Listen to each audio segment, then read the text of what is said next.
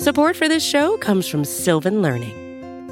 When children love learning, they can tackle any challenge life throws at them. Sylvan's Insight Assessment can help you determine if your child is ready for what's ahead.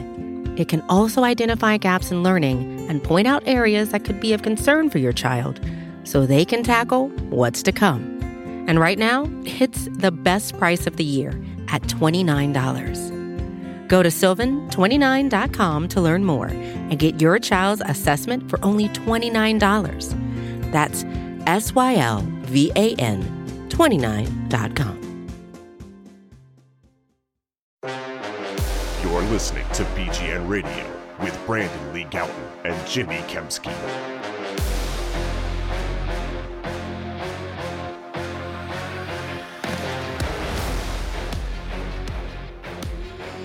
What's going on, everybody? This is BGN Radio, episode number 193. Who cares? With me, as always, is Brandon Lee Gowton of BleedingGreenNation.com. I'm Jimmy Kempski from PhillyVoice.com. We have a special training camp preview episode. Probably going to go pretty long on this bad boy. Um, a lot to get to. We're going to go position by position. We'll sort of go through what we think are our things to watch for in uh, Philadelphia Eagles 2021 training camp. And we'll also very quickly just kind of go through who we think is going to be on the initial 53 man roster. And again, we'll just go position by position on that. Brandon, your summer's almost over, buddy. How you doing? Jimmy, I'm excited though because it's training camp. It's the start of a new Eagles season. It's not week one. No, it's not the first preseason game. It's the beginning of training camp. It's the first day of training camp for the Eagles, which will be on Wednesday, July 28th, their first practice after the report on the 27th. So here we are, Jimmy. We've arrived. The dead zone is over. We have a massive training camp preview to get into, as you said. But before we do that, obviously I want to tell you that BGN Radio brought to you by Righteous Felon Craft Jerky. Go to righteousfelon.com. Discount code BGN15 for 15% off. Same discount code works at wildnaturepet.com for 15% off your favorite dog snacks. Jimmy, where do we even start? So before we get to the each positional group, let's first start with Nick Sirianni. And uh, the questions that I have for him, at least in terms of training camp, you know, what's his on-field coaching style? Is he strictly going to be like a rah-rah guy, or you know, with the rock paper scissors and all that stuff, or is he going to get on players for mental mistakes and and how do the players how do the players respond to that? Um, so and then also beyond that, like what are the first clues of what his offense is going to look like. Like in tr- in press conferences, uh, all off season, he sort of touted their ability to you know be more like a jet ski than a aircraft carrier, in that they could tailor their offense, uh, you know, be nimble in tailoring their offense to the skill sets of three different quarterbacks. My phone is ringing. Already call. Who is it? It's Kristen Roach of Roach Realtors. I'm not going to answer that. Uh, wow. Talk to you later, Kristen. Sorry uh, tailoring their offense to three different quarterbacks. Uh, last three years, those guys were Andrew Luck, Jacoby Brissett, Philip Rivers. Um, so, how is he going to shape this offense to fit what Jalen Hurts' skills are? So, uh, those are the things that I'll be looking for out of uh, Nick Sirianni in this opening training camp. How about you? Well, just going off of what we did see from him, and admittedly very limited action, a couple practices, sure. a few practices that we get to see in OTAs, including rookie minicamp, where there wasn't even a full roster there. Um, you know, I, I, think we saw some things that were different in terms of him. I think he kind of seemed to like address the team more. At least he did on that final day, you know, when they were doing those activities. I don't remember like an Eagles coach doing that in the past so much like until like the end of practice. Mm-hmm. So to me, is he going to be like more interactive? He's really going to be more like hands on and really involved. Because I kind of saw that too from time to time, like where I don't remember Doug Pederson specifically always like like going up to a player. He did this sometimes, but like and have them work on something. Like Sirianni was really hands on in that way, where he was really trying to like uh, go up to guys and have them work on certain things. So I think you know if you're looking for a big aspect of the new regime, a lot of people want to see player development. Maybe you're kind of seeing more of that, that coaching, that hands on approach.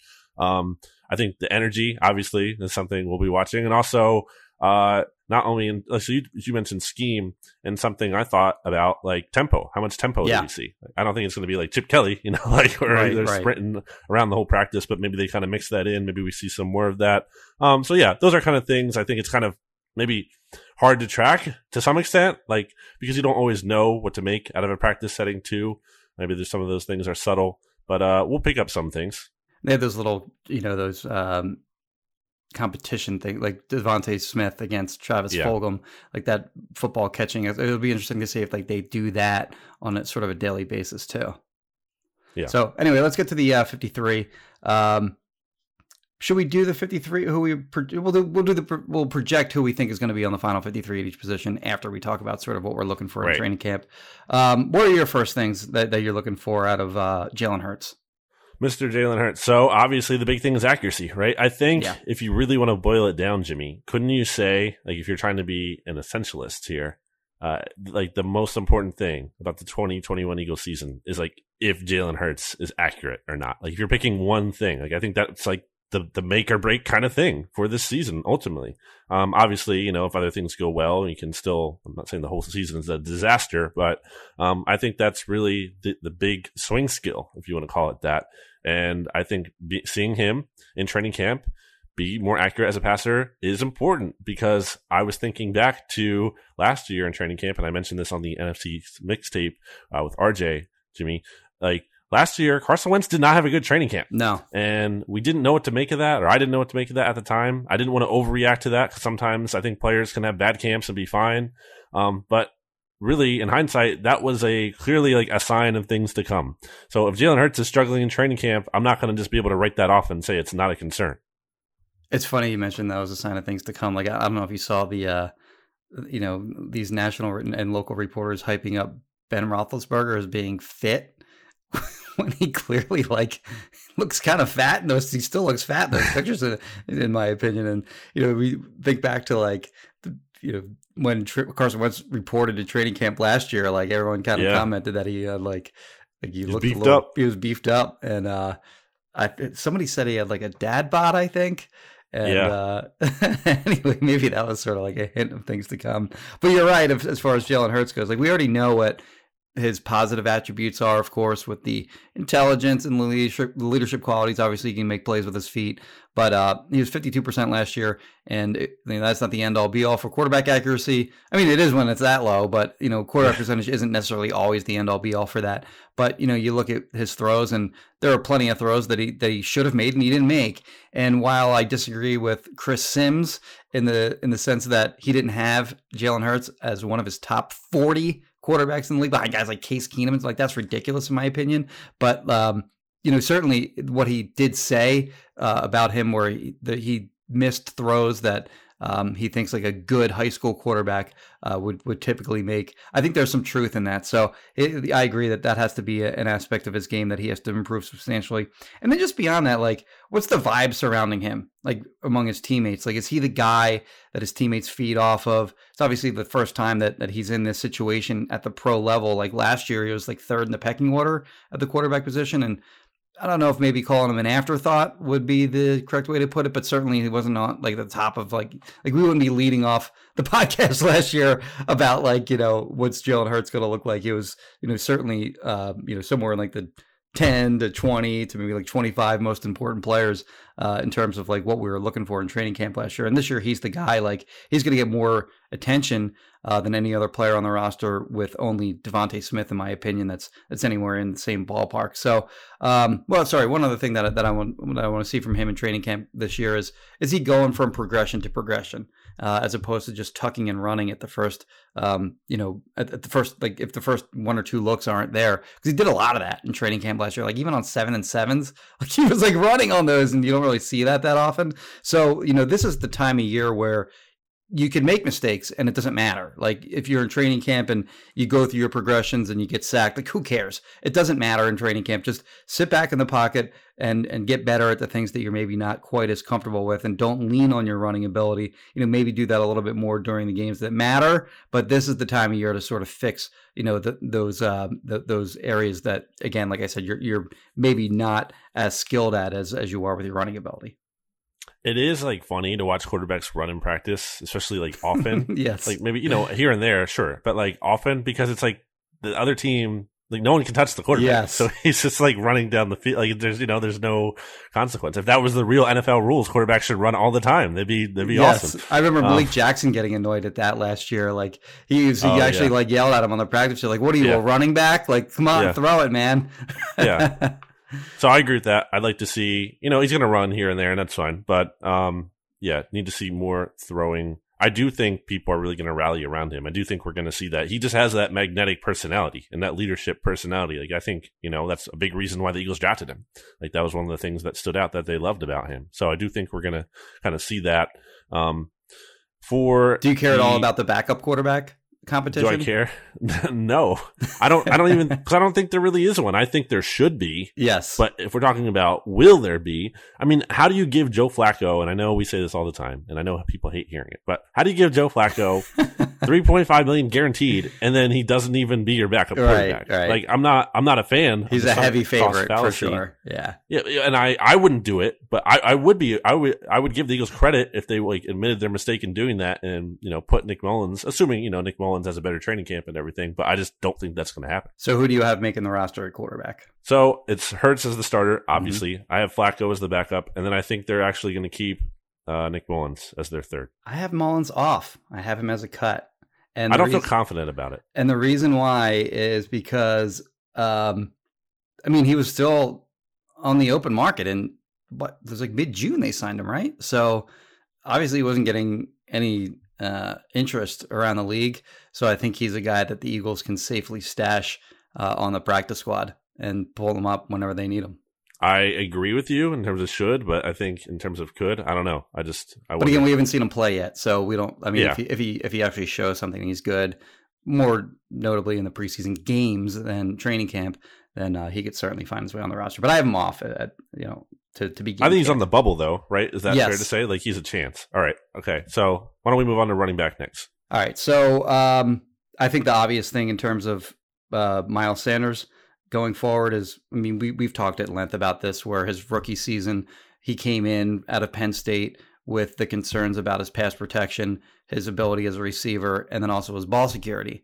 There were no concerns about him as a runner. And we saw the opposite of that his rookie year, where he struggled early as a runner, but he surprised in that he was fine in pass protection. He was good as a receiver, and he didn't fumble much.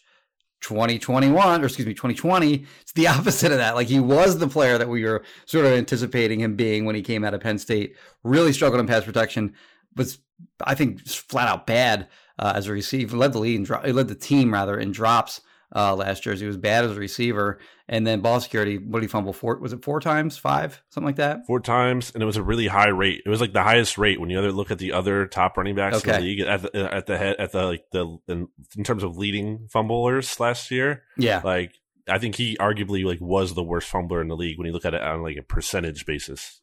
And then he was very good as a runner. Like he was explosive. He was like one of the rare players on the roster that could actually make an explosive play here and there.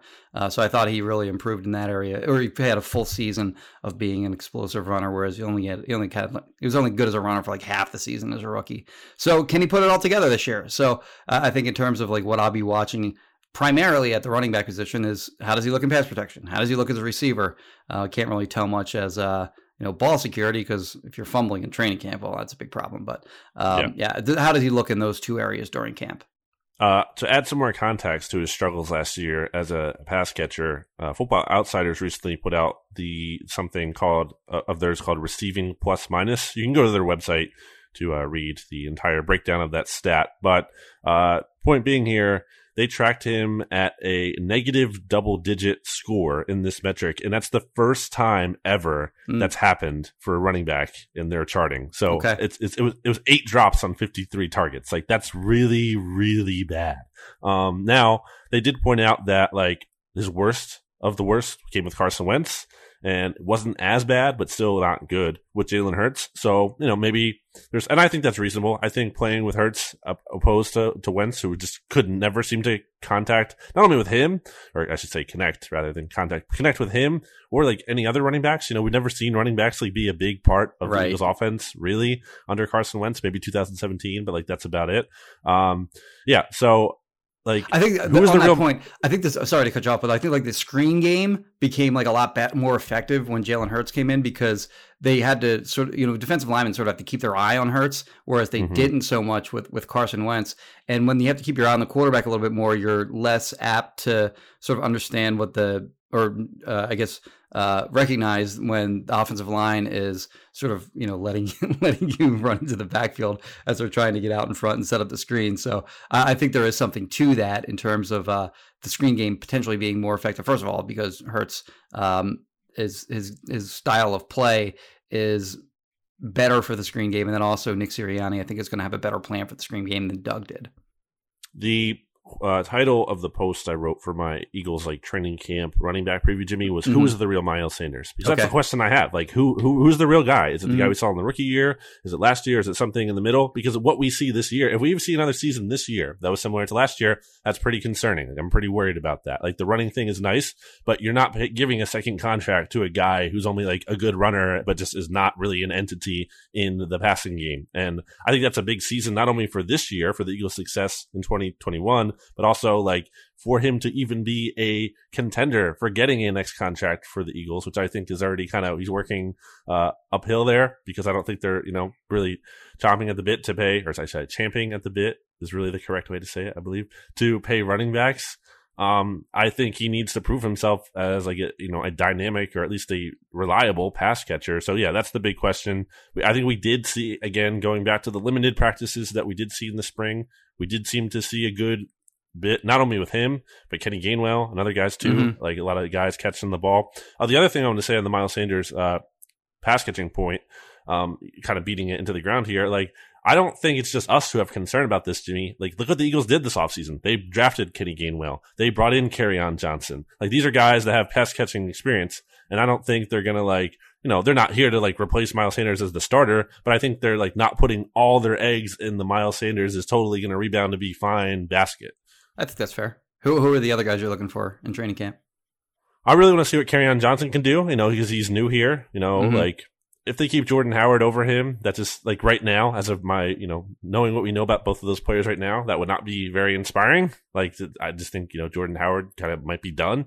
And Kerryon is kind of an interesting player, you know, given where he was drafted.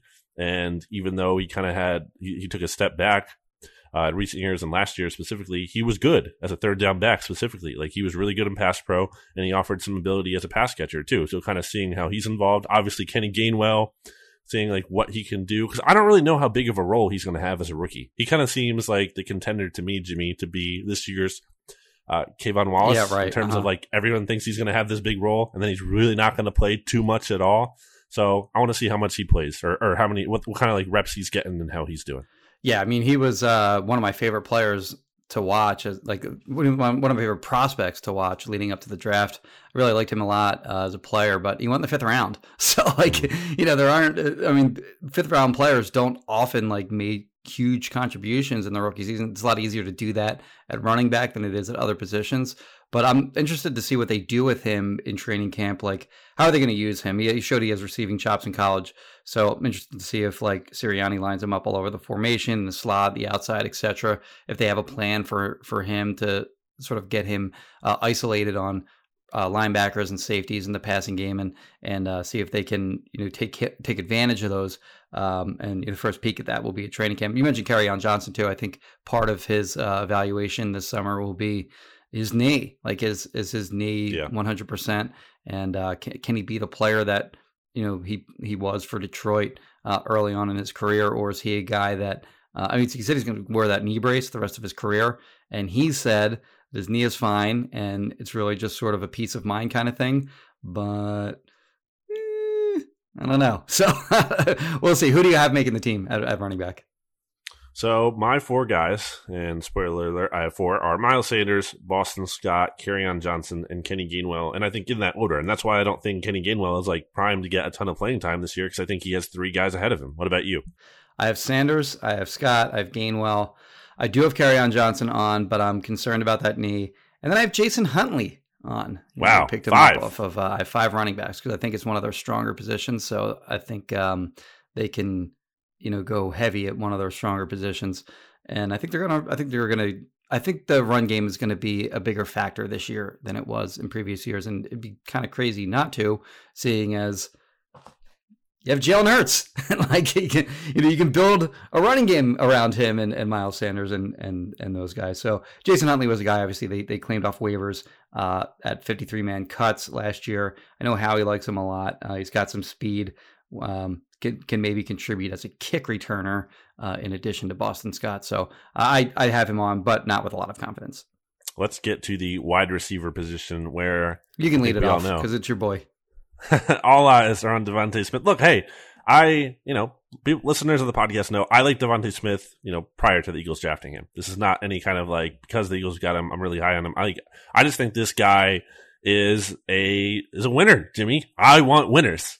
In the words of uh, Mike Singletary, and I think DeVonta Smith has big winner energy. He is just fun to watch. Also, we saw him in those limited practice. Again, I go back to seeing Merrill Reese, who has seen like more Eagles football than maybe anyone, or at least you know he's up there. And Merrill Reese, the great Merrill Reese, was like his jaw literally dropped when he saw DeVonta Smith make a one-handed catch in practice. So, like DeVonta can do some pretty special things in just limited glimpses that we saw in practice, and then obviously his extensive college career. So, all eyes are going to be on him. I think specifically with him, not like we know he's going to be good. Like, so I'm not looking for that or at least we're expecting that.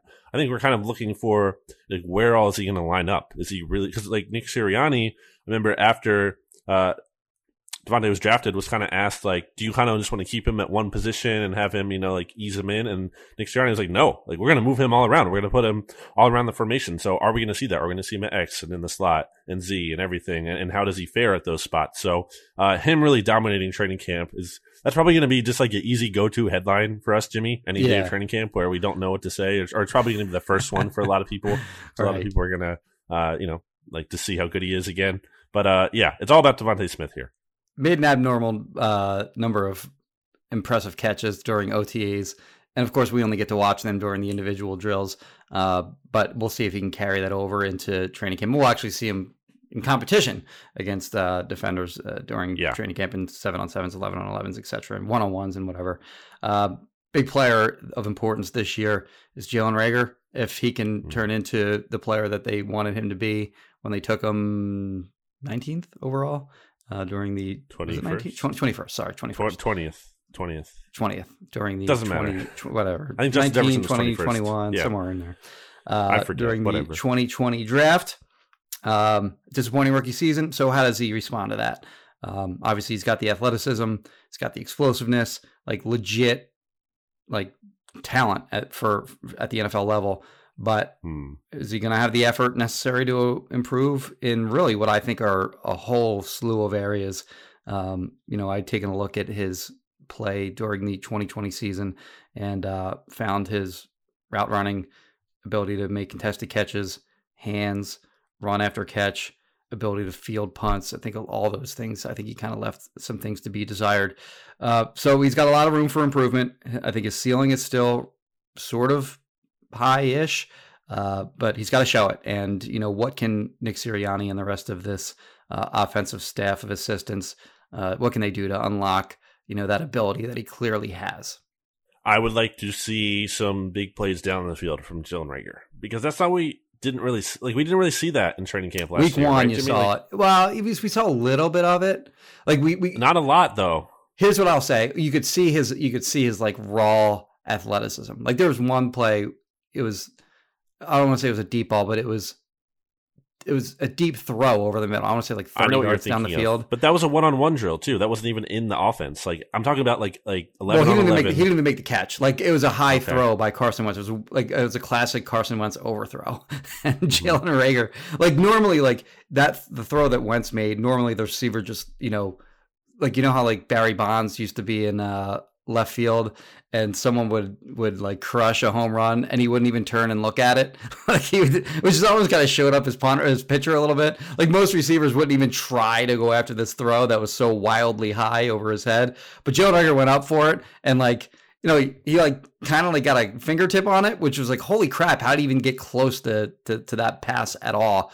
Like you just saw his his leaping ability and like I think there were impre- like there there were no shortage of impressive moments like that. Hmm. But again, are you making plays? Like, are you making football plays that actually will matter in the game? And I think that's probably what you're getting at. Like, we didn't see enough of those uh, during training camp last year, and and I agree. Like, the, he did. Like, we probably saw John Hightower make more plays yeah. down the field during yes. training camp than uh, Jalen Reagor did last year. We probably make the argument that he did in, in the real games last year too. Like, for as bad as Jalen or John Hightower was overall as a receiver as a rookie last year, he did make you know his decent. He made like a decent number of plays down the field, whereas we really only saw one from Reagor, which came really early in the season in the first half against Washington, Week One. Yeah, I just want to maybe like take over a practice or two. Wouldn't that be nice? Like, oh wow, Jalen Reagor had like a really, really good practice today. yeah. You know, just kind of like see some really something like extremely encouraging. I think I need to see. I don't want to see like you know if he's kind of invisible, that's that's kind of concerning to me. And it might not mean anything or everything, but uh, I want to see some positive stuff from him.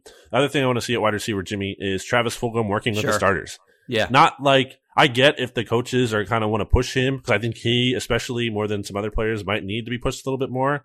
And I don't think they should just hand the starting job to him from day one, but he should be rotating in there with the starters. And obviously, if he's like, if he's practicing well and things are going well behind the scenes, presumably, then he should be with the starters. Like if Greg Ward is just automatically the starter with every like 11 team lineup, then that's pretty concerning to me. I don't like that.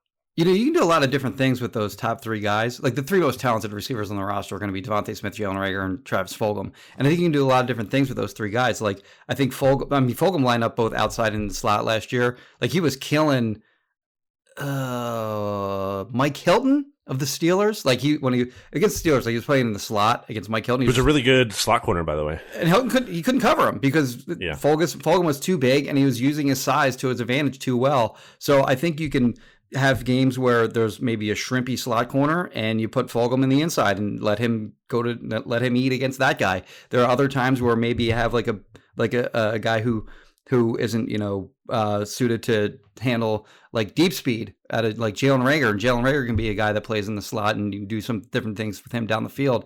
And then DeVonta Smith, you can pr- pretty much put anywhere you want, and he can, like he can succeed, in my opinion, likely in the NFL wherever you put him. So I mean, and then obviously Fulgham on the outside makes sense because of his size at the X at the X spot. So I, I think there's a lot of different things they can do with the, with this set of wide receivers, and you know for as fun a story as Greg Ward is, and you know transitioning from quarterback to wide receiver and whatever. He's just not like he's just not a threatening player at all. I mean, we've we've noted many many times uh, in the past his career yards per catch average, and he's just not a threat down the field. He's not a threat after the catch. He's a guy who maybe belongs on an NFL roster because he gives you some special teams uh, ability and or, or at least he can play on special teams rather, and he's going to make catches that he that you know you would expect him to make, which is more than you can say of you know a lot of Eagles receivers in in, pre- in recent years. So I think he's you know certainly worthy of a roster spot. But like you said, I want to see those three guys: Fulgham, Smith, Reagor. I want to see those three guys on the field a lot. And if they're not the three primary guys uh, on game day, week one, then I think something has gone wrong during training camp.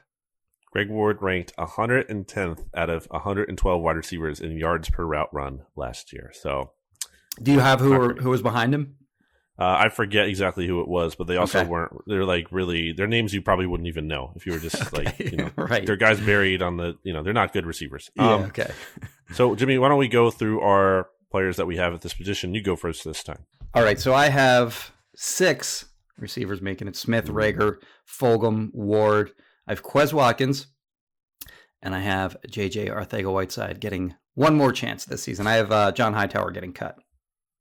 Okay, so I have DeVonta, Jalen, uh, Travis Fulgham is my top three, Greg Ward four, and then I have Quez Watkins five. I only have five. Now, I kind of might regret this because I feel like this regime might be a little wide receiver friendly, given you know Nick Sirianni's penchant for that position. So they kind of mm-hmm. might have a little bit more. You know, if it comes down to like two guys, he, Sirianni might really you know let's keep that extra receiver. You know, I want I want to work with that guy. Um, I just don't think JJ Arcega-Whiteside deserves a chance on this team. Oh, like, I don't what, either. but... What can he? But what can he even do to deserve a chance on this team? Because we've seen him like last year. We thought he like he took a step forward in the preseason, yeah. and guess what? He didn't. So yeah. I just like it's hard for me. I don't know what we can learn about JJ Arcega-Whiteside in this training camp. Like I really don't. Like there's to, I don't understand like how he can have a good camp and they're convinced he, that means he's good now. Like we saw that before and it didn't happen. Uh, I he's say, a second round pick and he gets a third year is, is really my. I mean, yeah, that's I, that's, I, that's my logic on that. Like I, am with you. I don't think he deserves a roster spot. And, yeah. and, by the way, like as you noted, like he, he had a good camp last year. He had a good camp as a rookie too. Like he had two, he strung together two good camps already. Sure. So if he doesn't have a good camp this year, then I think he's cut. But I think he uh-huh. is going to have a good camp because he's had two good camps already. So I think he's going to have a good camp this year, which will be enough to let him make the team. But all optimism's out the window for him. Like there was optimism, obviously, in his rookie season. There's optimism for him last year when he had another good camp. This year, like everyone's going to be like, yeah, nobody cares until you show it in a real game. So I left John Hightower off, notably, as you did. Jimmy, John Hightower ranked 150th out of 100, 150 wide receivers graded by Pro Football Focus last year. Oh, dead last. Uh, he had the I worst, agree with Pro Football Focus for a change on that one. he had the worst passer rating when targeted out of any wide receiver. point something, right? It was 15.2. Yeah, okay. And for context, like the next worst mark was double that. It was more than double that. So like, he was just like, and he's also he's already 25 years old. Like this isn't like, oh, he's, you know, he's super young. Like he's already 25 years old. And again, he looked good in camp last year. So I don't really know what you're going to like make out of it if he kind of looks good again. Uh, I just, and he also doesn't play special teams. So like, you know, it's just yeah. I, like, why, why are you keeping this guy around? I think I just, he's like the I, second really or third oldest receiver on the team. Yeah, because Greg Ward, I think, is the oldest, like 26 yeah. or so. So yeah, not not great. Um, why don't we take a break here, Jimmy? Okay. But uh, before we go to that, obviously, I'm going to tell you about Righteous Felon Craft Jerky, which is the sponsorship for BGN Radio that you're hearing me say right now. It's a real like Perd Hapley that I just pulled right there. Shout out to Parks and Rec. Um, Righteous Felon Craft Jerky is just a really great product. You're going to love it when you try it out by going to righteousfelon.com and using discount code BGN15 for 15% off your orders. Good way to try it, get a discount. Also, if you're looking for snacks for not only you, but your dog friend as well, you want to go to wildnaturepet.com and get their high quality, trustworthy dog treats by going to that website, wildnaturepet.com, and using discount code BGN15 for 15% off Jimmy. Back after this. Support for this show comes from Sylvan Learning.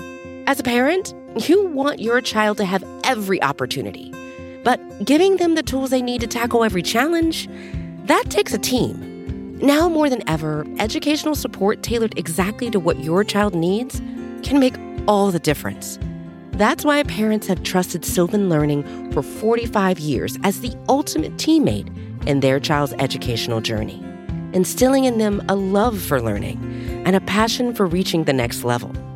And Sylvan's Insight Assessment can identify gaps in learning and areas that could be of concern for your child. It's a 360 degree view into your child's learning that you can't find anywhere else and helps ensure that your child didn't miss something in school that might put them at a disadvantage in the future. And right now, it's the best price of the year at $29. Go to sylvan29.com to learn more and get your child's assessment for only $29. That's S Y L V A N 29.com.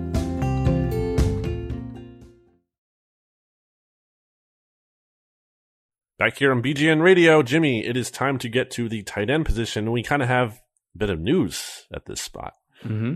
Yeah, uh, Howard Eskin reported that Zach Ertz um, has been around the facilities quite a bit uh, recently, um, and wouldn't be surprised, or I don't I forget exactly how he worded it, but it's looking more likely. So there's a very good chance he's on the team chance, this okay, year. That he's on the team at year, the start which, of the season is what he said specifically. Which to me is crazy.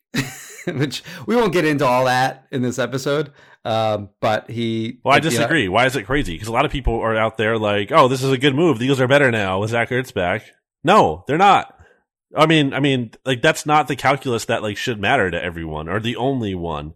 Like the idea that like you bring Zach Ertz back and it's a no brainer. No, it's not a no brainer. It's a situation where you're paying eight point five million dollars that you could otherwise be saving and rolling over to next year. And by the way, like I've seen some people just like gloss over the 8.5 million. Like, oh, that's not that much money. Like, what are it's you talking about? a huge amount of money. it would be the fifth highest if you took an 8.5 million dollar player yeah. as a cap hit just one year this season. It would be fifth on the Eagles this year in cap hit. If you want to combine Jason Kelce and Isaac Seumalo's cap hit, like two of your starting players on the offensive line this year, that equals about 8.5 million. So don't tell me that money is like irrelevant. No. You know what that might be? That 8.5 million? You know what that roughly might be? Like, let's say they want to franchise tag Miles Sanders in a couple years. That's about mm-hmm. what it is, what it's going to cost. Yeah. You could you could just and, earmark it for that. I mean, like it's it's it's significant. It's significant yeah. for a player who is not going to be back here next year because Zach Ertz's contract is up after this season. And in what world is he going to return in a world that you're also re-signing Dallas Goedert, Like, because Dallas Goedert's contract is also up after this year. And also, does Dallas Goedert want to resign here when his numbers are kind of being held back once again? Was Zach Ertz still here? Like, I just, I, I think Zach Ertz is back in part be, I mean, I get it from his side. I don't blame Zach Ertz at all. Zach Ertz is doing what makes sense for him. He's realizing that he's not going to get better money from another team, like mm-hmm. by asking to be cut. So he wants to get his 8.5 million that he's getting here. That makes sense. I'm not his, on his end, I get it. From the Eagles end, I don't get it. It doesn't make sense to me. Yeah. I mean, clearly, uh, in my opinion, like the, Ideally, you could trade him for for anything. Trade him for literally anything at this point. And if you can't, then you like eight point five million is more valuable than one year of Zach Ertz in a non-competing season or, or non Super Bowl uh, contending season. He's just it's just not it's just not worth it on on for any reason. Like the only the only like logical rebuttal that um I, I think is is legit is okay. You just hang on to him for a while and you know maybe at the like maybe he plays better, significantly better than he did last year. Like last year, he was bad. Like a lot of people want to blame yeah. Carson Wentz or the scheme or whatever for his you know shortcomings in 2020 yeah, okay that's fine but he was he was bad on his own merits last year like he had a legitimately bad year last year on his own so I mean, is he in severe decline? I don't know. Like, I think he's in decline, but mm-hmm. uh, I think he's probably better than what he showed last year. So the idea that like maybe he can play better in the first few games of the year, and then you can trade him at that point, okay, like I can buy that to some extent, but still, even if like that happens, you're still not going to get much for him. Like, like what's the max you're going to get for that guy at, at any point? A five? Like, is that the best you're going to do? And then by the time the trade deadline comes around, you've already paid half of his salary anyway, so you're already out, you know, at least four million by that point. So, I mean, the idea that they're going to keep him instead of 8.5 million, which again could go to literally anything. You can sign Steven Nelson for that money if you wanted yeah, to. Yeah, this year if you wanted to. right. Yeah. So like, who would you rather have? Would you rather have Zach Ertz or Steven Nelson? right. So like, I mean, I, am guessing that this report that was put out by Eskin is maybe sort of Howie Roseman signaling we're not cutting him, so give us something for him. Please, uh-huh. anyone, give us something for him so that we can move on from this uh, finally. But uh, it will be interesting to see if he's actually in camp and playing uh, on a day to day basis. And and you know what? If he gets hurt, then it's an absolute disaster. Yeah, yeah, absolutely. And that's so that's the kind of the funny thing because I think some people are looking at it like, oh, you bring him back and you kind of hope to trade him. It's like a Teddy Bridgewater situation, you know, a little bit different with Sam Bradford in terms of you're not getting a first round pick, but you know, a team gets desperate. But like, there's just isn't there just as much of a chance that Zach Ertz himself is going to get hurt? Like, you can't just bank on another team, and that injury might not even happen. Like, that's just that's not even a real strategy. Howie Roseman himself said hope is not a strategy that strategy would be just hope.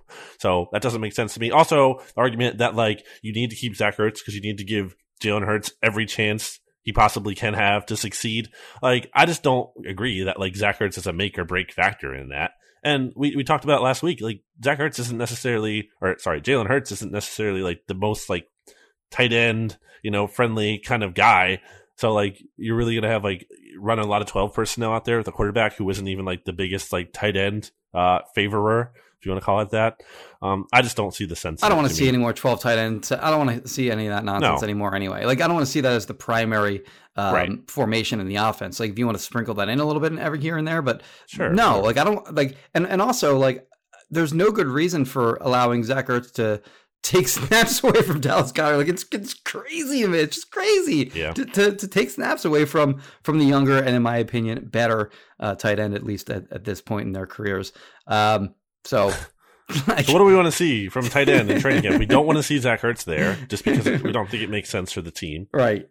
That's nothing uh, personal against Zach Ertz, by the way. I just feel the need to disclaim that. We're not saying like, of course, you hate Zach Ertz or he isn't a good Eagle. Like he is, but it's just course, the situation the team is in and looking forward.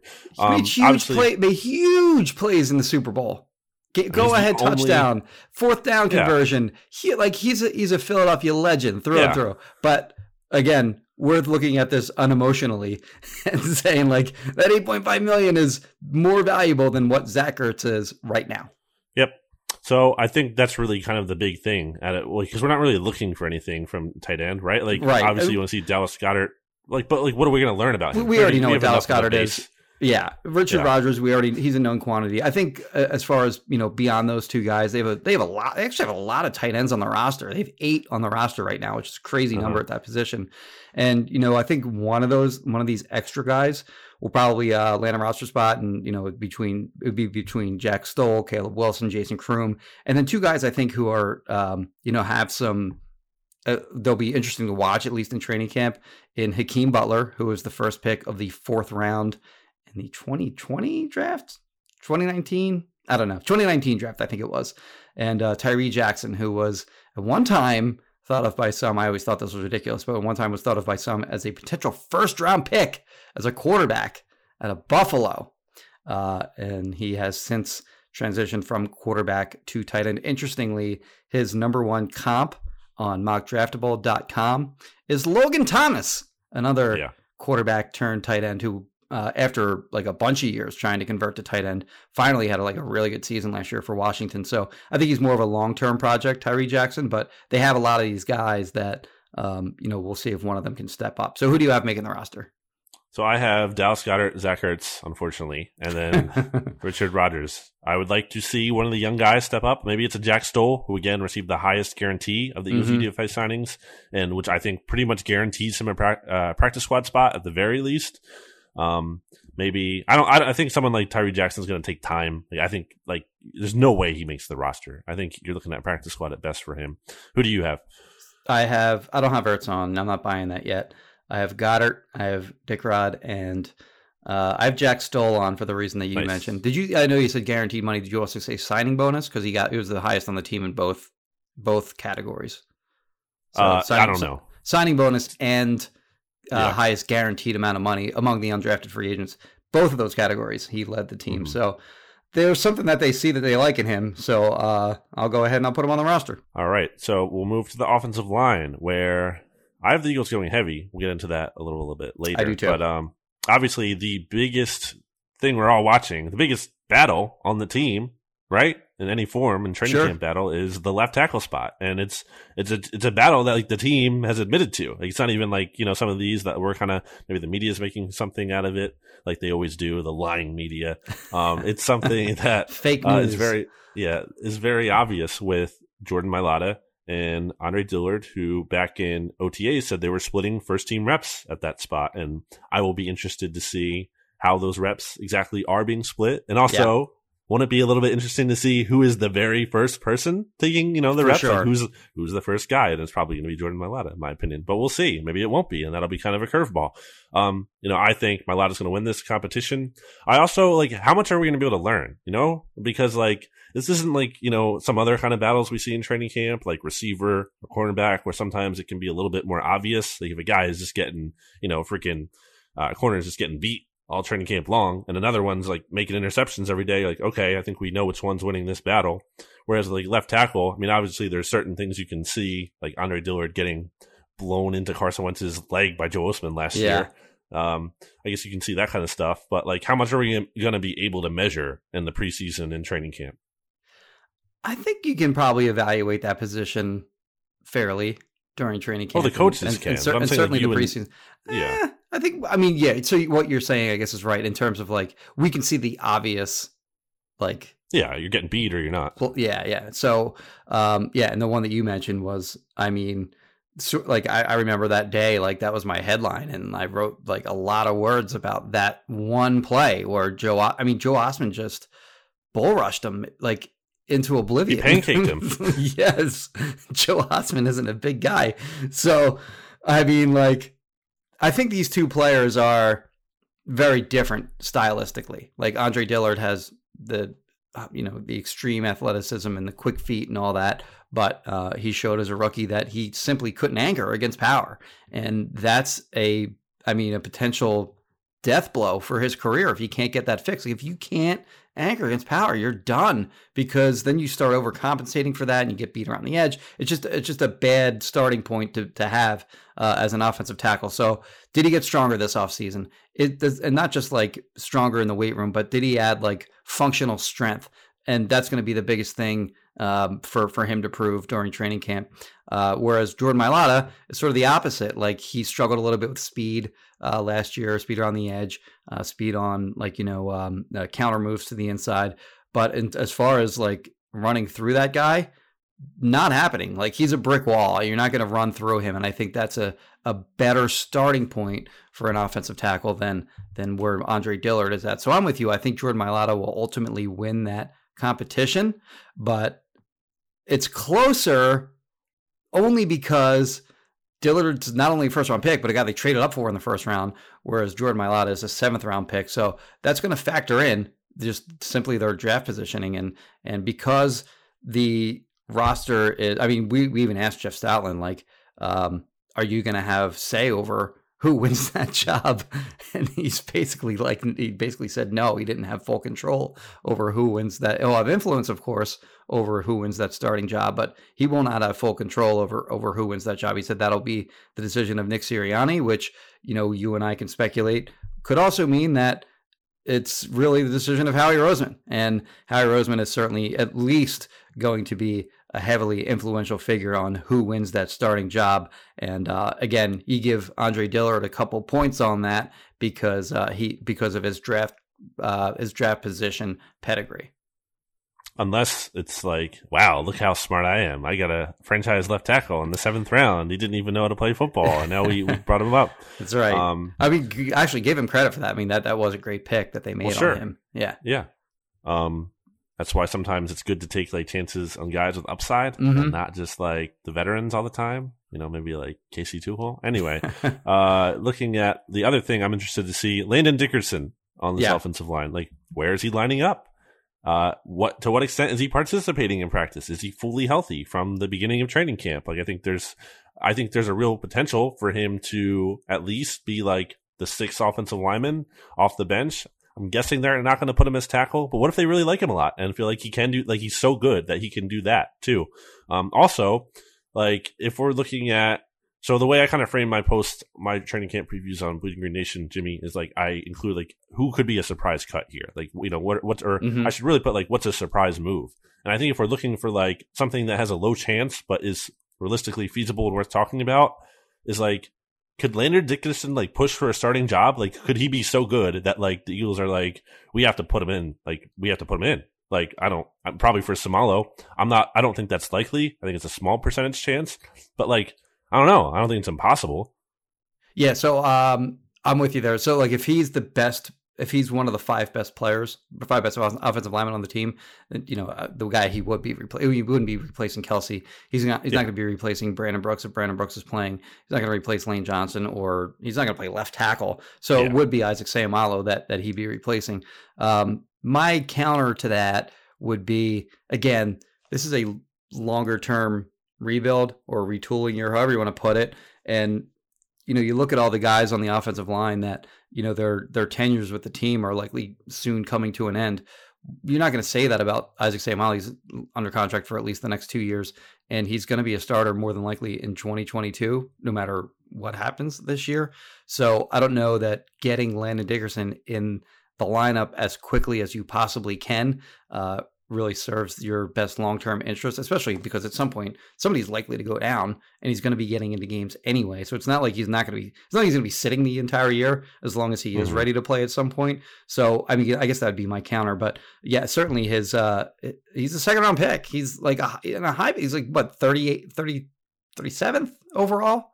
So i mean we're like zach ertz was what 34th overall i think it's a high pick, and they expect this guy to be, you know, a starter for a long time on this offensive line. So, uh, sort of an underrated, really important player. He's been a little bit under the radar, obviously, because he is still re- rehabbing from that torn ACL.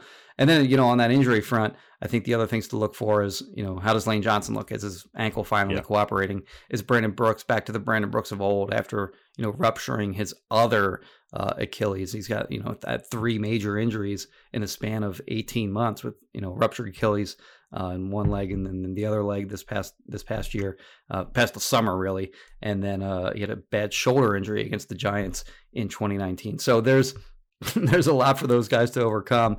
And also, go, sorry, getting back to Dickerson for for a minute too. Like I think we're going to see maybe more cross training than we did last year. Like Jack Driscoll, for example, was a guy that was thought of as a guy that could play tackle and guard, but the Eagles said we're not going to worry about all that nonsense in a COVID shortened offseason. You're just going to play tackle this year, so it'll be interesting to see like what they do with him and if they cross train Dickerson, like you as you mentioned at center and guard, and maybe uh, even a little touch of tackle too. So uh, a, a lot more to look for in the offensive line this year than in previous years. My 10 offensive linemen. 10, 10, okay. And part of the logic there is the Eagles just had a season in which they started 14 different offensive line combinations. So I think they're going to, they might go the classic Eagles who love to overcorrect, but I think in this case could be justifiable. Yeah. Um, never, never a bad idea to go heavy on the line anyway especially when you have Jeff Stoutland here, and like if you're going to yes. keep some developmental guys, you might as well keep those guys around. And mm-hmm. also, not only were you hurt last year, but you have these aging players who could get hurt again. And like you want to have those guys here in house, I think. Um, so it's justifiable to me. And they've done it before. It's not like yes. they've never done 10 before. So, uh, but I think especially it makes sense now. Uh, Jordan Mailata starting at left tackle, Isaac left guard, Jason Kelce center, Brandon Brooks right guard, Lane Johnson right tackle. And then I have Landon Dickerson probably is the top interior guy. Um, Eventually, only, so, at some point, yeah, whenever he's ready. Early Maybe in the season, again, it might be Nate, but uh, but at some point, certainly he's going to be the, the top reserve. At some point, uh, I have Jack Driscoll probably as your swing tackle, really playing on, on both sides. Uh, so I don't have Andre Dillard here. Spoiler alert. Um, Nate Herbig, who I think is he just turned 23 like a couple like a couple weeks ago. Jimmy, still okay. very very young and I think he has some nice potential. Uh, I have Brett Toth, who the Eagles have. Okay. this this will actually be his first training camp with the Eagles, by the way, his first full one. Because when he yeah. signed with the team, it was like late in training camp. Yeah, and then they didn't have him last year. So, but they seem to like him. Like they made a big effort to like bring him back after the Cardinals let him go. So I don't know. They seem to like him, and also like their tackle situation, like long term, is kind of up in the air with like Lane having been hurt. Yeah, and uh, Jordan Mailata not signed after this year. Andre Dillard in this situation, I have him gone. You have him uh, traded? He, probably, yeah. I don't think they're, they, yeah, they're not going to cut him. They're going to trade him. Okay. Um, so you have nine so far. Who is your tenth guy? And then Kayode Awosika. Okay, that's my tenth. What about bold. you? It's a bold. That's a bold group you got there. So well, I have uh, uh, from left to right, Mailata, Seumalo, Kelce, Brooks, Johnson, and then I have Dickerson. I have Dillard. I have uh, Driscoll, and I have Nate Herbig. So I only have nine. Um, hmm. The one guy you didn't mention, actually, there's a couple guys you didn't mention, uh, but the the guy that I took a look at this offseason, I actually thought he was okay, was Sua Opeta. He played better than hmm. uh, than I was anticipating when I sat down and I watched him.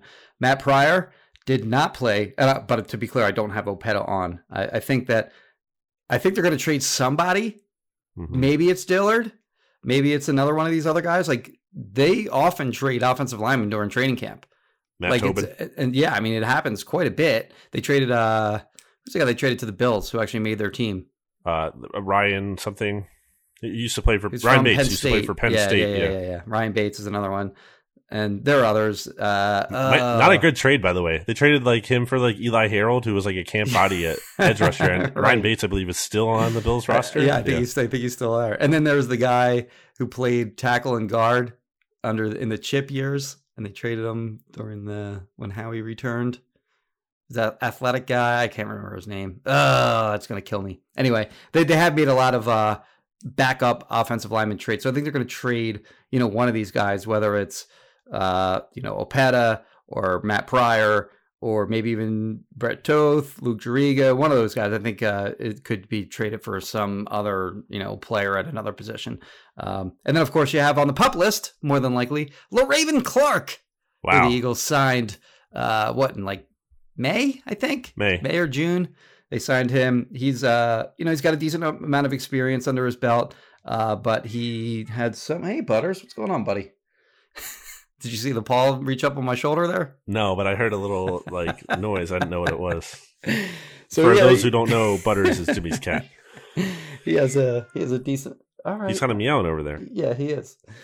He's got a decent amount of experience. Um, I think he's like uh, sort of, you know, reinforcements after uh, week six when they're, you know, they may have an injury or two. He can play tackle and guard. So I think he's eventually going to find his way onto the roster, but he's not going to be in, on the initial 53. All right, so let's. Yeah, I agree with you. By the way, I had uh, Le'Raven Clark on my PUP list, and it's also kind of like a nice little bonus for the Eagles in that, like, like it's a situation where their offensive line depth might be strained in theory at that point in the season, like, uh, and they'll be able to activate him as soon as week seven if that's the case, and kind of bring another guy into the mix. Um, All right, the new market you, inefficiency. Why, why don't you start in all right, so were you going to were you to continue on with the offensive line there? On a flip over to the defense, Jimmy, okay. while you presumably I'm going to let I'm to let uh, Butters out of my office so that he can go bother okay. Kristen instead. He's just looking for treats, I think. So hang on, you continue okay. on with the uh, with the defense. Yeah, Jimmy's going to leave, and I'll just monologue here about the defensive end position. Jimmy has some sweet uh, Nikes and on, by the way, and some uh, nice blue, blue, gym shorts. He just let Butters out the door, um, but I'm getting on to uh, the defensive end position where pretty cut and dry what I have here for well at, at, least the the top four at this position, which we'll get into a little bit later. But thing I'm looking for in training camp, uh, not Brandon Graham certainly, who we know what to expect from, but it's like Derek Barnett. Is this finally Jimmy the year that for real this time? This is Derek Barnett's become the new Zach Ertz, and like, is this finally his breakout year? Uh, unlike Zach Ertz, though, Derek Barnett has battled injuries for pretty much like this yeah, is like actually the way they want to frame this, Jimmy assuming it's not like last year where we thought Derek Barnett was going to be healthy and then he, we came into training camp and somehow he was hurt. Like we don't even know how. right. Like, from day one. This year will be the first training camp that Derek Barnett is healthy going into camp at least since his rookie season. So that's kind of a big deal, I think. Um, that's good. It's a big year for him. He is 25. So we've always talked about how he's young. That's yes. almost like a meme at this point. Um, but it's a big year. It's a contract year for him. He's on this fifth year option. And I think a lot of people like Josh Sweat more. Not that that necessarily matters, but in terms of fans, I think there's like kind of a lot of heat or pressure in Derek Barnett to yes. really step up. Also interested to see what Josh Sweat, like what he can bring. And not only uh, how they perform, but also like what are the snap counts they're looking like? Because we know that Jim Schwartz was a very, very, very big Derek Barnett fan. Mm-hmm. So is it kind of like uh, is the is the slate wiped clean with a new coaching staff? Is there going to be that same kind of you know favoritism for Barnett? Will Josh Sweat get more of a chance? Can Josh Sweat handle more of a role? I saw Josh Sweat push back on the fact recently on Twitter. I don't know if you saw this, Jimmy, that uh, his knee is deterring him from becoming like a long term starter. Okay. He says his knee is fine.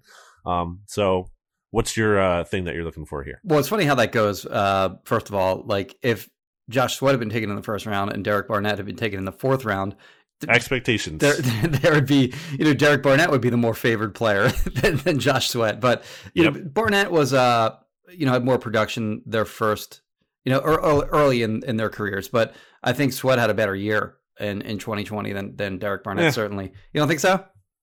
I think his year gets overrated last year because he got off to a hot start, and then I think everyone assumed he was playing that well, but he really had this big cold stretch throughout the year last year that I think people didn't really talk about just because he had that hot start. I think sometimes in life, to me, people make a really good first impression, yeah, and they yeah, kind of yeah. skate off of that, even though they might not be as good as that first impression, and then you kind of, but they just kind of live off of that, and that's why we talk about why first impressions are important. So I kind of disagree, that, but that anyway. and closing strongly too, like the last impression that yeah. you leave. In fact, they teach that like in, uh, in like what for for people trying to like study for tests and stuff like that they teach that like they say like typically the first thing that you study and the last thing that you study are the things that you'll remember the most and everything in the middle mm-hmm. is just a little more cloudy so and you know the, the, season that josh sweat had last year you're right like he did get off to a strong start and he had, he had the the big game in their last win of the year against the Saints, Saints where he yeah. had uh, the, the sack fumble uh, on Taysom Hill. And then he had another play in that game. Like, it was one of the more impressive sacks that I saw from an Eagles player on the season last year against Terron Armstead, where he got his left arm, straight arm, into Armstead's chest. And then with his right arm, he took Armstead's outside arm and he just lifted it up and he bull rushed him right back into Taysom Hill and got the sack. Like, was really impressive. Terron Armstead is like borderline, like all pro player. And uh, yeah. he just owned him on that play. And actually, look at Sweat's six sacks over the season. Like, there are no gimmies there. Like, they're all impressive pass rushes. Like, the only one that, like, he wasn't, he didn't like just totally own the uh, the offensive tackle uh, on the play was the sack fumble against the Saints. So uh, I mean, I, I, think his his sacks were actually were actually very good, and he's developed like as as a as a technician. Uh, you know, early in his career, he just sort of had those you know really impressive measurables, but you know, not didn't have the production in college, didn't have the production early in his in, in his career in the pros, but he started to put it together last year, and um, yeah, I think there there are reasonably uh, high expectations for him in in 2020. I think he's uh, I think he's got I think he's got something you can work with at least at, at defensive end. So it'll be interesting to see like which of those two players between Barnett and Sweat, both in contract years, which one mm-hmm. the team is going to favor in terms of what who they look to because they have to get a long term deal with one of them because Brandon Graham is how long is he going to play? And what do you have after Ryan Kerrigan? How long is he going to play? Those two guys aside, what else do you have in defensive end? So they're going to have to get something done with at least uh, one of those players, if not both of them. So you know those two guys are almost kind of in competition to to see who the team is going to favor in terms of contract extensions. The other thing I would include here even though I think it kind of almost deserves its own new position for the Eagles, is the like that line, the pass rushing linebacker. Right. We should probably we should have probably noted what you know the Jonathan Gannon stuff uh, mm-hmm. ahead of the positional groups. And real, real quick, I'll just say like you know what are the early indications of what his scheme is going to look like, and is mm-hmm. he running a quote unquote Mike Zimmer like defense, and and what exactly does that mean? And the point that you're about to get to here is like who's going to play that quote unquote Anthony Barr role uh, mm-hmm. in the mm-hmm. defense. Yeah, because that's like I was doing my uh, defensive line preview for the Eagles uh, on bleedinggreennation.com recently, Jimmy, and I didn't want to include those players in there because I didn't because they're they're technically working out the linebackers. And like Patrick Johnson is listed as a linebacker, and Joe Ostman was kind of working with the linebacker position. Genard Avery, but Genard Avery, I, I so I, I know exactly how to classify him, but I thought we should, you know, just give him a mention sure. here because I think one of those guys could potentially get the fifth spot, which actually I have my five defensive ends playing out here, Jimmy, which are Brandon Graham, yep. Derek Barnett as the starters, Josh Sweat, Ryan Kerrigan, and then I have Genard Avery, my favorite player on the Eagles roster, at number five. Okay, so you did um, put him with the defensive ends.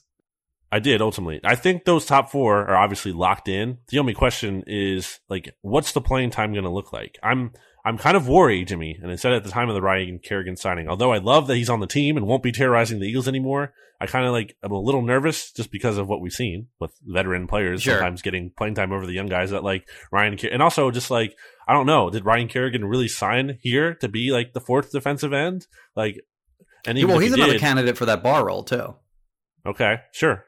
I guess. Well, yes and no. I mean, he wasn't working with those guys though. I think he's going to be used more traditionally as a th- like. Well, that's the question. Yeah, will he be will he be that guy? Will he be like part of that Anthony Barr role, or will he just have a role very similar to Chris Long, where he comes in and he's the fourth DE? Yeah. So I think it's those top four. Uh, the only question is, and I guess we'll be worth watching, like who's on what units? Are they are they rotating a lot? Is Ryan Kerrigan like working in with the first team a decent amount? Right. Like, that'll all be stuff to watch in camp.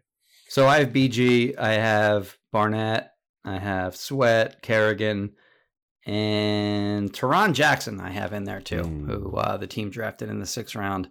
Um, actually, only weighed in at like two fifty something at the combine, mm. which was a disappointment because he played both uh, defensive end and defensive tackle at Coastal Carolina. Really productive in college, and um, you know he's going to have to bulk up. Obviously, if he's going to be doing that in the NFL, like he can't be a two hundred and fifty pound, fifty you know 250, 260 pound defensive tackle in this league. I mean, you should well maybe if it's just passing downs only, but um, I think they're gonna they're gonna bulk him up and and they're gonna keep him. They won't they don't want to lose him. I think they're gonna try to um, you know over time develop him into sort of a guy that can play both inside and outside, like Brandon Graham and like uh, you know other guys that they've had here uh, over the last few years, like Michael Bennett, for example. Um, and that's sort of the, the role that I see for him. All right, defensive tackle. What's your uh, yeah. first takeaway there? Uh, I don't really know what all we're looking for here, Jimmy, because I think the top three to me are set.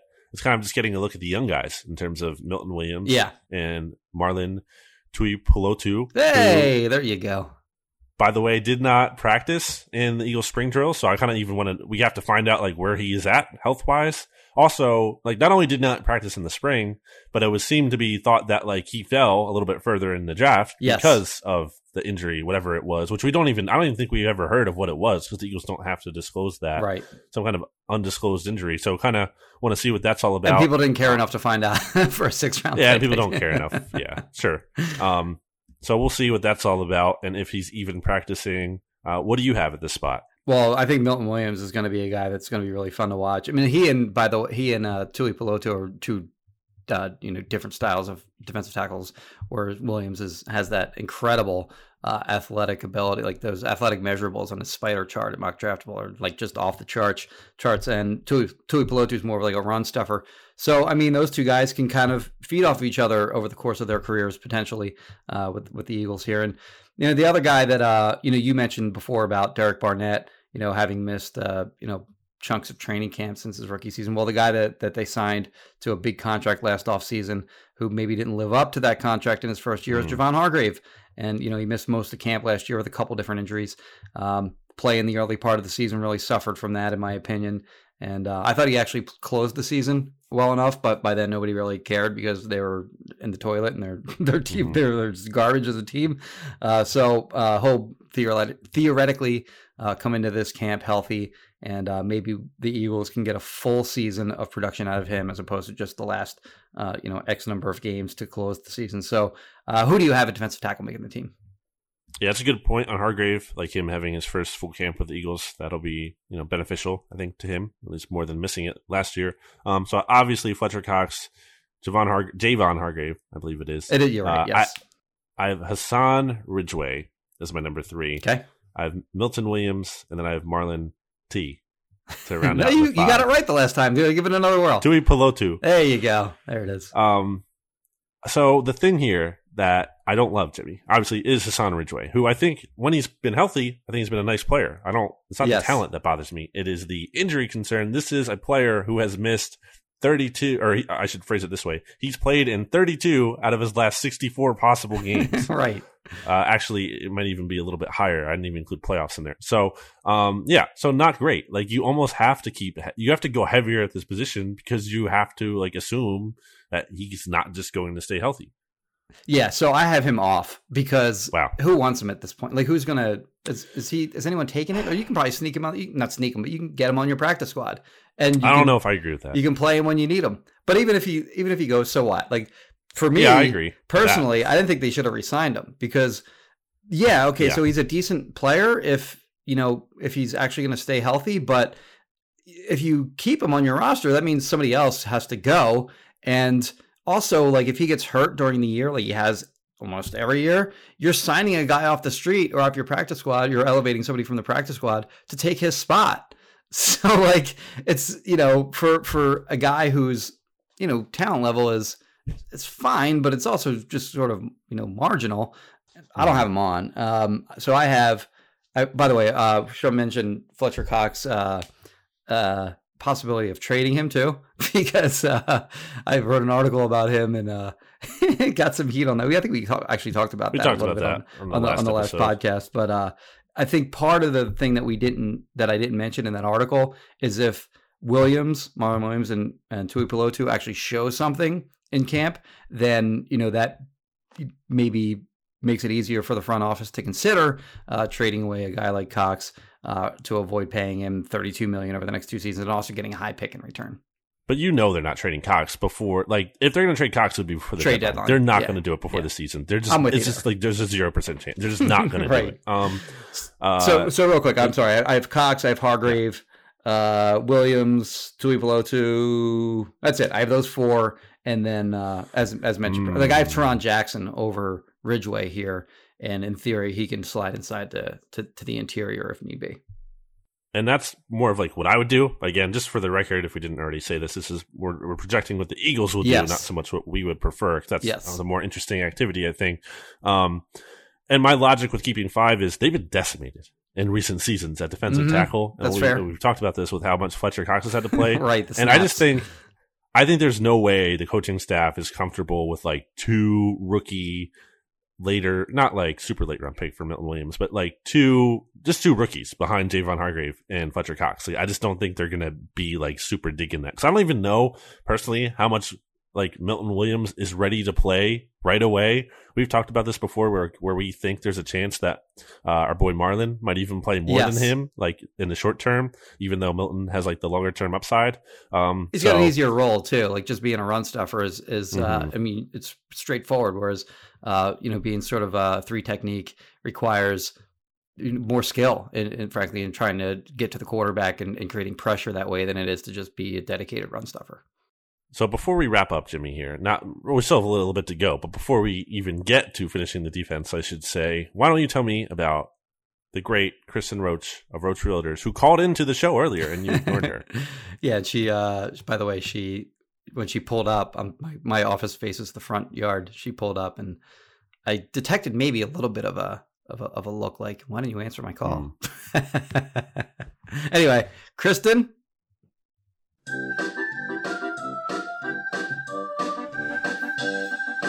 Kristen Rocha, Roach Realtors, Roach Realtors, Roach Realtors, Kristen Rocha, Roach Realtors. She's the greatest.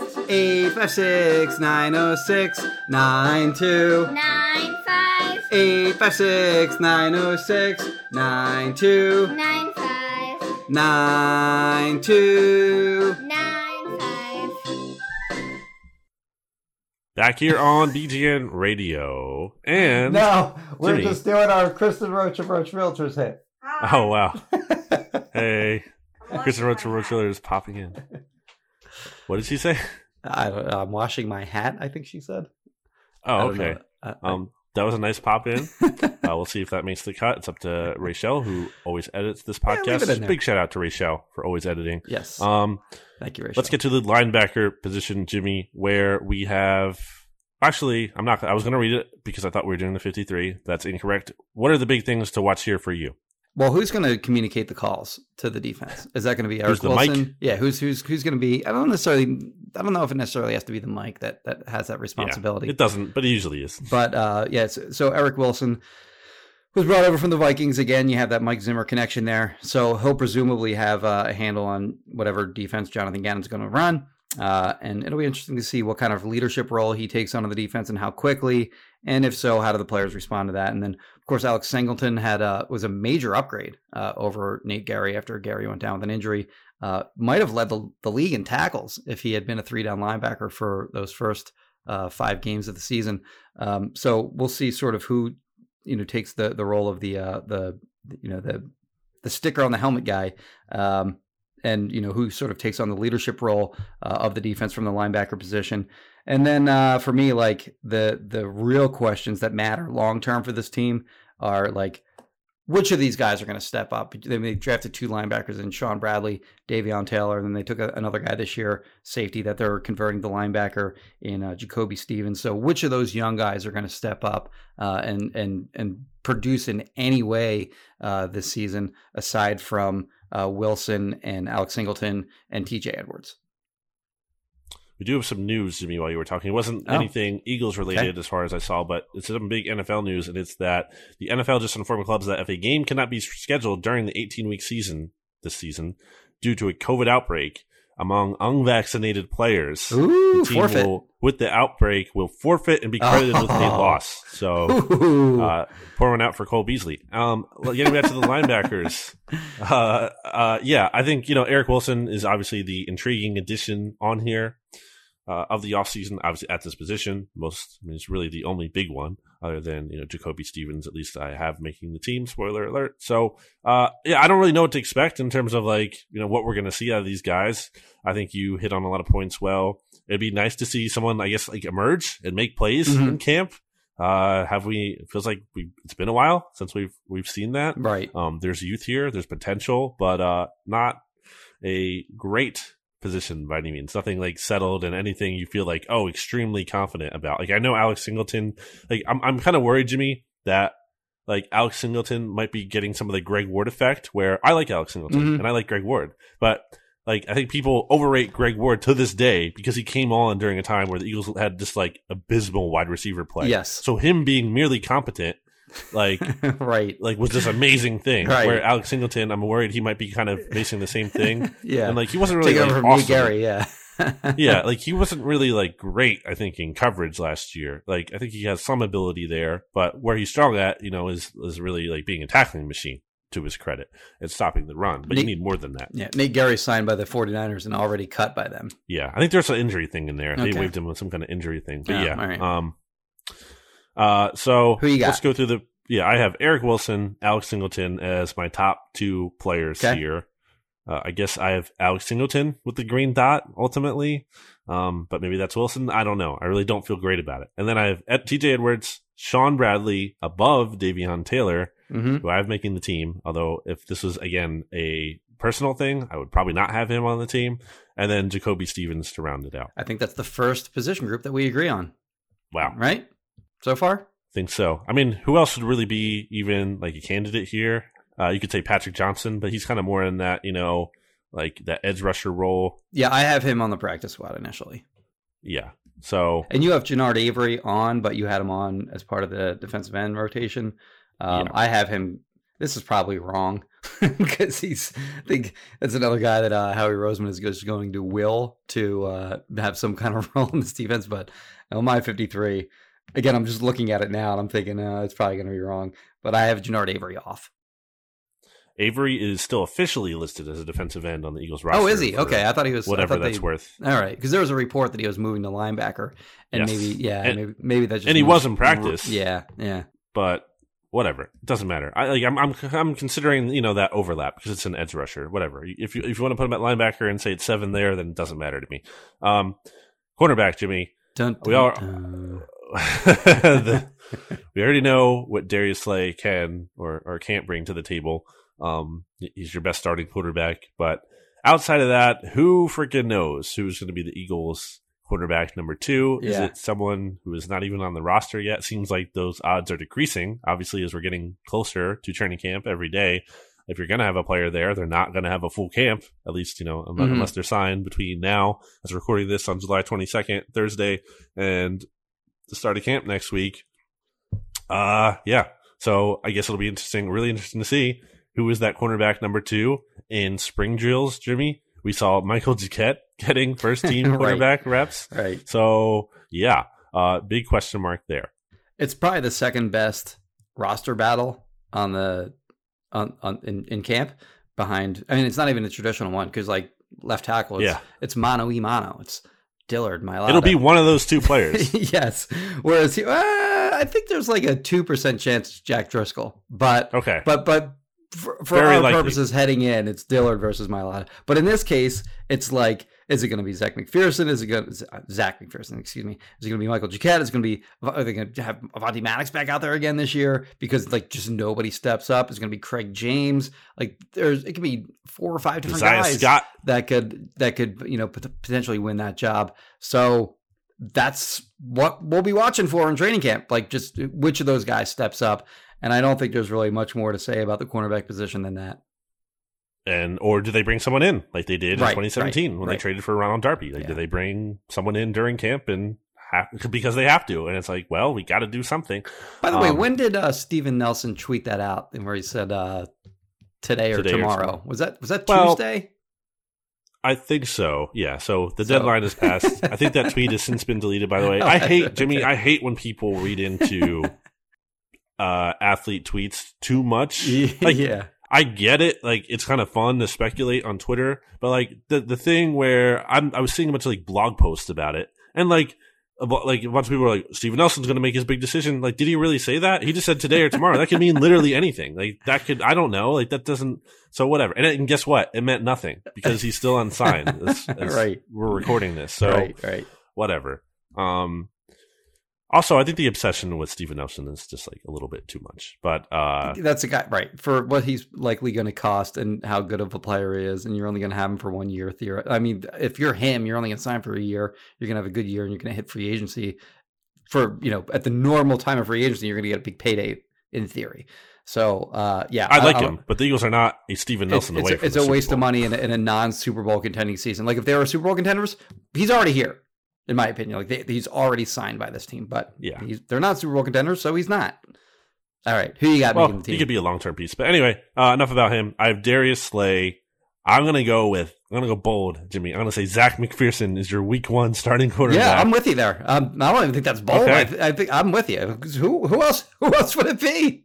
Uh, I mean, I think it could be Maddox. I think they could put Maddox back They could. there. They could. Um, not But that I'm with you. I, I, I got. Zech McPhearson as a starter too. Uh, and it could be a situation too where Maddox is the starter on the outside in um, base, but like when it's nickel, he Mhm. moves into the slot and they put McPhearson on the outside. Uh, so it's kind of like you know not the traditional setup where you're thinking of bringing in the slot corner, but like you're rotating guys. Um, so they could do something like that. Um, and then so those are my first two. Maddox is my number 3 I have Mhm. Craig James as Yep. my number four. I think he's a really good special teams player. Yep. That kind of got lost because he was hurt last year. I think he he has a good Their chance best to make special this team. teamer last year out of camp. Best. Best best special Yeah. teamer on the team. Uh, and then I have Josiah Scott Yep. as my number five. So you just have five corners then. I just only have five. I have six. I have those same guys, but I also have Michael Jacquet making the team. I like Michael Cat. I'm not against him, but it's just I, I was in a numbers crunch here. Probably went irresponsibly heavy before. Yeah, I mean But, the uh, the last uh, two or three spots are it's you know, tough to figure out sometimes. All right, safety. hmm Uh, kind of So- like a little bit like the linebacker position in that they brought over Eric Wilson from the Vikings. They also bring over Anthony Harris from the Vikings and uh, should theoretically again know Jonathan Gannon's scheme. What kind of leadership role will he take on? And then you have Rodney McLeod, who is coming off his second ACL tear in three years. Uh, had a good season the year that he tore his ACL. The next year didn't quite look as fast and quick as he had previously, and I think he was culpable for a lot of the. I mean, the Eagles led the league in in uh, 40 plus yard pass plays that year in 2019. Um, and I think he was partly culpable for a lot of those. Um, last year, I didn't have high expectations for Ronnie McLeod to start the season. And he had a good year. He had a good year before well. he got hurt. I think it was in the Saints game that he tore his ACL. Uh, It was so in December. Yeah. it was early December. So you think uh, ACL tears typically take like nine months or so for recovery. Um, I thought he, I figured, I figured he'd be a, a lock for the pup list to at least start training camp, but I'm not so sure about that anymore. I think he's probably, I mean, because you don't, but you saving one roster, uh, one roster spot. Or actually, I don't even think you do save a roster spot for training camp for guys on pup. So um, No. they're gonna, I think they're gonna have him on the field, not necessarily, um, you know, full participant, but he's got to learn the scheme because he's going to be part of uh, you know getting guys lined up and stuff like that, along with Harris uh, on the back end there, and he's a leader of the team. So I think you're going to want him out there. So I, at this point, I would actually be surprised if he lands on the pup list, and um, and then you have of course guys uh, on the back end like uh, we already mentioned K'Von Wallace, who you know a lot of people sort of thought would have a, a decent role in the defense last year and then didn't. Uh, Marcus Epps, uh, Andrew Adams, and then uh, you know undrafted guys like Grayland Arnold and um, uh, Bo Wulf's guy, Elijah Riley. Elijah Riley, yeah. So, uh, uh, what what are your takeaways on the position? Yeah, I mean it'll be interesting to see where McLeod's health at. That's obviously a big one. Um, it's not really so much in terms of, I guess maybe camp a little bit. Is like, is Anthony Harris? Is he going to be like the playmaker he was? Because in 2019, you know, really big season, and got the franchise tag from the Vikings Mhm. after that. Led the league in interceptions, at least for safety, I believe, with six. Um, like, is he going to be making plays? Because last year was kind of a down year for him. I think there's a potential for him to bounce back here after that down year.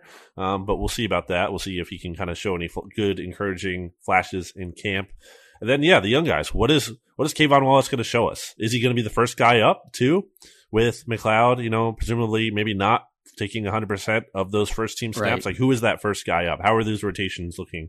So uh, that's my question there. And then as for my four guys, Jimmy, I have Anthony Harris, Rodney McLeod, K'Von Wallace, number three, and then I actually have your guy, Jim Schwartz's guy, Epsy. Marcus Epps was my number four.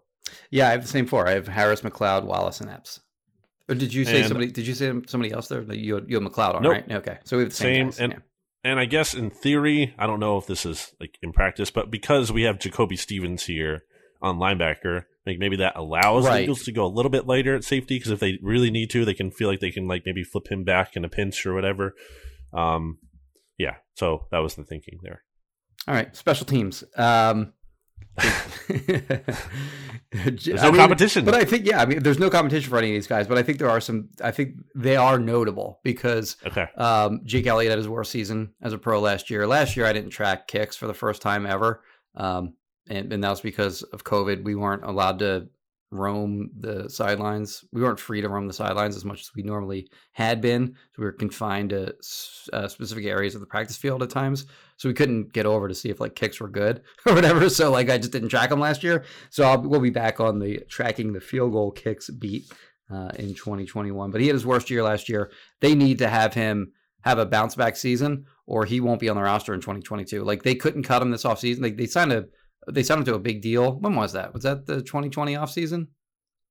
Was it during the 2019 uh, season? It was November of 2019. Okay, and uh, you got a, you got a lot of money for a kicker, and uh, proceeded to disappoint in 2020. So, uh, yeah, he's got to have a bounce back year. I mean, he's made a lot of huge kicks over his career, so I think he's a guy that's you know become maybe a little bit of a of um, an unfair punching bag, but um, hmm. I mean, he's, he's had the biggest kick of franchise history. That kick in the Super Bowl is crazy. Yeah. And then the kick against the Giants, kick against the Raiders in the in the cold weather. Like he's he had huge kicks that year, but he's got to bounce back. And then of course we have a new punter this year. Cameron Johnston leaves for the Houston Texans, which opens the door for Arryn Siposs.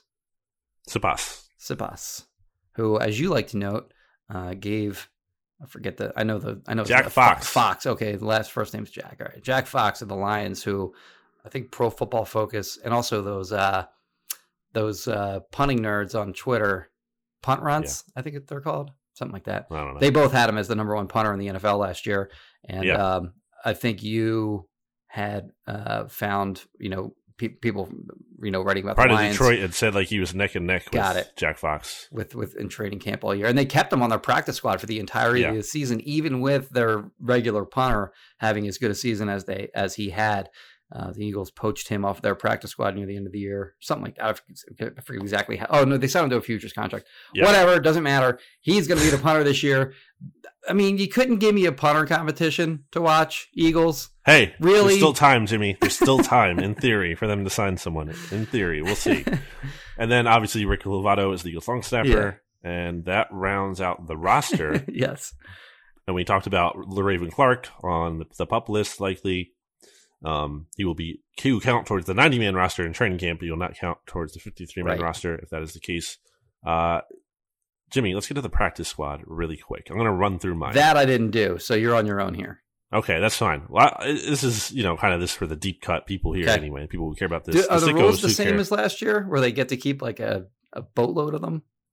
So I googled this before the pod to double check, and I don't think I don't know if it's been officially settled and out there, but I think like a lot of things were pointing to as articles written in June were like pointing to the protocols were likely to be the same. Okay, so I think we're looking at 16 again. So I have 16 here. I have Jason Huntley, who you mentioned earlier. Mm-hmm. I have Jhamon Ausbon, a wide receiver. He's actually the youngest player on the Eagles roster, Jimmy, by the way, at 21 years old, and also has a connection to Aaron Moorehead. You know, they were both from uh, that Texas A&M mm-hmm. background, I believe it was. Uh, I have John Hightower on here. I don't feel great about it, but I have him on here. You think somebody poaches um, him? Or you don't feel uh, great about it because he might make the team? Or, well, might be bad. Like, it, it might be so bad, or it's like, nope. Oh, okay. Um, gotcha and he's older too. it's like, what's, like nope. what's the upside here? Yeah, uh, Jack Stoll, Tyree Jackson. Uh, I have Ross Ross Pierce Baker. A lot of people are going to pronounce this name wrong, Jimmy. It's oh, not that, Ross is that Pierce you, Is that how you pronounce it? Okay. The pronunciation guide and I think I saw an interview with him too, like talking about this or something somewhere. It's Pierce Baker, not Bacher. Okay. It's very tempting to say Bacher because it's spelled B. I always in my I don't think I've ever actually said his name out loud, but in my nope. head I always said it Bacher. This is why you come to BGN Radio to know the real information. It's Ross Pierce Baker. Also, okay. I think sneaky roster con- contender. Like the Eagles signed him away from Washington's practice squad late in the year last year, mm-hmm. so they they like something about him. Right. Um, Luke Juriga, I have on here, so two like center guard types. So Luke uh, Juriga wins the uh, practice squad center battle over Harry Crider. You're saying? Yeah. uh, Tommy Lawlor did not have good things to say about Harry Crider when he did his UDFA review. He was like, Lawlor? Tommy Lawlor. He kind of like gave analysis of all the Eagles undrafted rookie free agents. Yeah, he, oh, he like, watched yeah, some Harry Crider tape. Well, he was just like, I don't see anything here. Um, all right, look at Tommy, which is Tommy's version of being mean. Uh, Jerron yes. Jackson, Jaquan Bailey, Jaquan Bailey. Okay. Uh, Matt Leo will make J- it, of course, automatically. no, he will not. Oh, He's no, not it's done? anymore. Oh, okay. Yeah, it's done. Um, Raequan Williams, defensive tackle, linebacker Patrick Johnson, linebacker Rashad Smith, quarterback Michael Jacquet, quarterback Shaquille Taylor. Okay. Probably people who don't even know he's on the roster. Shaquille. Actually, officially the first signing of the Nick Sirianni Oh, era, okay. I believe. Uh, Grayland Arnold and then Elijah Ri- Riley. Since I only went with four safeties on the 53 man roster, so that was a big waste of time. So Probably, the- but some of those names are are names to watch for the bubble. The disrespect for T.Y. McGill is. Uh, I mean, what are we doing here? It's gonna be like twenty eight or twenty nine. Like, do we need to really keep him around? I'll tell you what. And- when uh, in doing some of these other like player reviews, he did like pop occasionally. Uh, like Okay. even watching other guys, so he's Sure, got something. What's the upside there? There's You know, none. it's There's just- no upside. Yeah. There's none. Yeah. There's none. But if you're keeping 16 guys, he's a guy that they can that's playable at least. Well, they might keep him over Ridgeway. You could sub him out. For, Yeah. I just think they're going to keep some veteran behind. I don't think they're going to go with two rookies behind Okay. Cox and Hargrave. I could be wrong. All right. Um, anything to wrap up, Jimmy? Any other things we didn't get here? uh, I'm ready for camp really. Uh, Okay. so I, uh, you know, I like my summer. I like to go to the beach. I like to, you know, ride my bike, stuff like that. Um, but I'm ready. Let's get it going, and uh, let's let's get to work. And uh, our our uh, the fun portion of our lives is going to be over until the be- you know roughly the beginning of January. But uh, I'm ready. What are you talking about, Jimmy? This is the fun. This, Let's this get to it. Fun. let's get to it. Let's so training camp. I'm gonna cover the I'm gonna cover the shit out of this camp, Brandon. How about you? You're going to journalize the right. the crap out of this, John. That's right. Um, How about you? yearly tweet. You gonna cover? You gonna, Uh, gonna journalize this bad boy too? Oh, Jimmy, come on. It's it's like Let's get- effortless for me. let's get pumped up, baby. Over here. Let's Yeah. get, let's get it going. Jimmy just took his shirt off. Wow, this is wild. Um, he didn't actually do that. uh, Jimmy, it's going to be intense. You know, we're going to be out there every day. The BGN radio listeners know that we will be here for you. So, so here's here's my thing that I've kind of thought about this way in recent years, Jimmy. Like the fans at large do not have the opportunity to attend training camp. There's the open training camp Mhm. practices. There's only two, by the way, for the Eagles, and there's the Jets ones um, this year as well. You know, there's the select season ticket holders who get to attend practice normally. I don't. Are they going to be there at all this year? Yeah, I, I don't. I, I don't doubt know it. yet. I doubt it. We'll but see. but that's still that's such a small portion of the fan base, even if so. Right. Um, uh, so Jimmy and I are aiming to be your eyes and ears at camp. Like we, I want to make the listeners and the readers feel like they're there with me, like to, to the best of my ability. Um, so that's what we're going to do here on BGN Radio. We're going to be here with you every single day after practice, giving you our practice recap. Obviously, we'll be Near writing up the daily pods. We probably won't have them on days where, where they're off, of course. But off day, yeah, we're, we're not going to commit to off days, but for every practice, we will have a podcast for you um, to give you a breakdown, or maybe we have to double up at some point. But anyway, the point is, every day, for the most part, barring a rare exception, we'll have a practice uh, practice podcast report for you. And so, in addition to the notes that you'll be able to read on bleedinggreennation.com and then phillyvoice.com for Jimmy, uh, we will give you, you know, more color than we might be able to put, you know, in writing or some things that might come up after practice or whatever. right, so, right. so we'll have all that for you here in our notes, uh, both in written form and podcast form. It'll be fun. We'll be breaking down 53 man roster, uh, posts and different things throughout the, you know, out camp. There'll be preseason games this year. So we'll be analyzing all of those. There's, there's a lot of good content and coverage coming up here on the Bleeding Green Nation podcast feed. So make sure you subscribe, rate, download, review, all those good things because you don't want to miss an episode as we begin Eagles training camp, which again is the real beginning of the Eagles season. It's not the week one. It's just not. It starts now. The journey to the Super Bowl starts right here. So leave your know, questions and reviews too, bias. So by Yeah. the way, like if you ever if you want to leave a review, leave a question there, and we'll answer your question on the podcast. it, Jimmy, it is binding. We legally have to answer any question someone leaves in a review if they leave a review, and it, obviously five stars, please. Um, so that's about it, Jimmy. Unless you have any other final thoughts. Nope. Let's do it. Okay.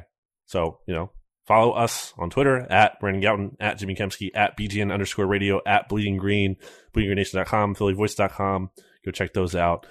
Uh, check out the SB Nation NFL show, which is also ramping up, obviously, our NFL coverage. We've been doing kind of a modified approach, Jimmy, here for the past couple months, you know, being in the dead zone, just uh, Monday, Wednesday, Friday episodes, but we're going back to full time every one, one every weekday five episodes a week. So you want to subscribe to the SB Nation NFL show to hear me on there as well. And a lot of people like RJ for some reason. RJ, as you know, from the NFC mixtape, which also is still going strong and will be even more fun with camp starting up and the Cowboys being on um, Hard Knocks, which we'll be talking about on there. So a lot of just a lot of good stuff coming up, and you don't want to miss it. So hopefully you're still around for all those plugs. I appreciate all the Instagram follows, Jimmy, that everyone gave me last week after I shout out the Instagram to check out that pizza thing that I was oh, talking okay. about. So shout out to all those people. Shout out to all the people from Mercer County who reached out uh, as well, where I grew up. So that's enough. I've, I've talked way too long. This is a long podcast, and we love you for still listening. And if you are still listening, hashtag I'm, I'm ready listening. for training camp. Okay, I'm ready for training camp. Good. I am ready for training camp. Uh, all right, that's it. Bye. Goodbye, everybody. P G N